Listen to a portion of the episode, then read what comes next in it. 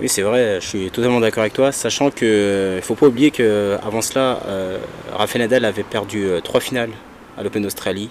En 2012, euh, cette finale dantesque avec, face à Novak Djokovic où ils avaient joué plus de 5h30 et les deux joueurs étaient sur les rotules. Hein, très clairement, on se souvient de, cette image à la cérémonie où les deux joueurs avaient les mains sur, sur leurs genoux, au point même où les organisateurs avaient dû ramener des chaises pour qu'ils puissent se reposer.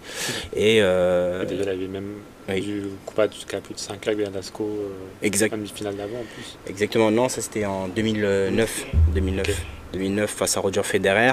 Mais c'est vrai que Nadal a disputé, euh, a eu des grosses batailles, a des très grosses batailles à l'Open d'Australie. Et euh, ensuite est, est venue cette autre finale en 2014 face à Wawrinka où Nadal souffrait du dos. À ce moment-là, il y avait eu même cette vidéo euh, vidéo qui avait été un qui avait été euh, virale, mm. où on le voyait euh, échanger avec son oncle, car son oncle en fait lui demandait tout simplement d'abandonner et Rafael Nadal avait, voilà, dans un langage un peu terre à terre, lui avait clairement dit que je préfère me chier dessus plutôt qu'abandonner. du coup, deuxième échec à ce moment-là mm. pour Rafael Nadal. Ensuite, il y a eu cette finale homérique face à Roger Federer où les deux hommes également étaient blessés, étaient blessés fin d'année 2016. Les deux hommes étaient revenus. À ce moment-là, euh, Roger Federer était sorti du top 10. Rafael Nadal, lui, il était encore. Mais euh, ils étaient revenus et euh, une finale où on s'y attendait, on s'attendait pas à ce que ces deux joueurs en fait puissent se retrouver.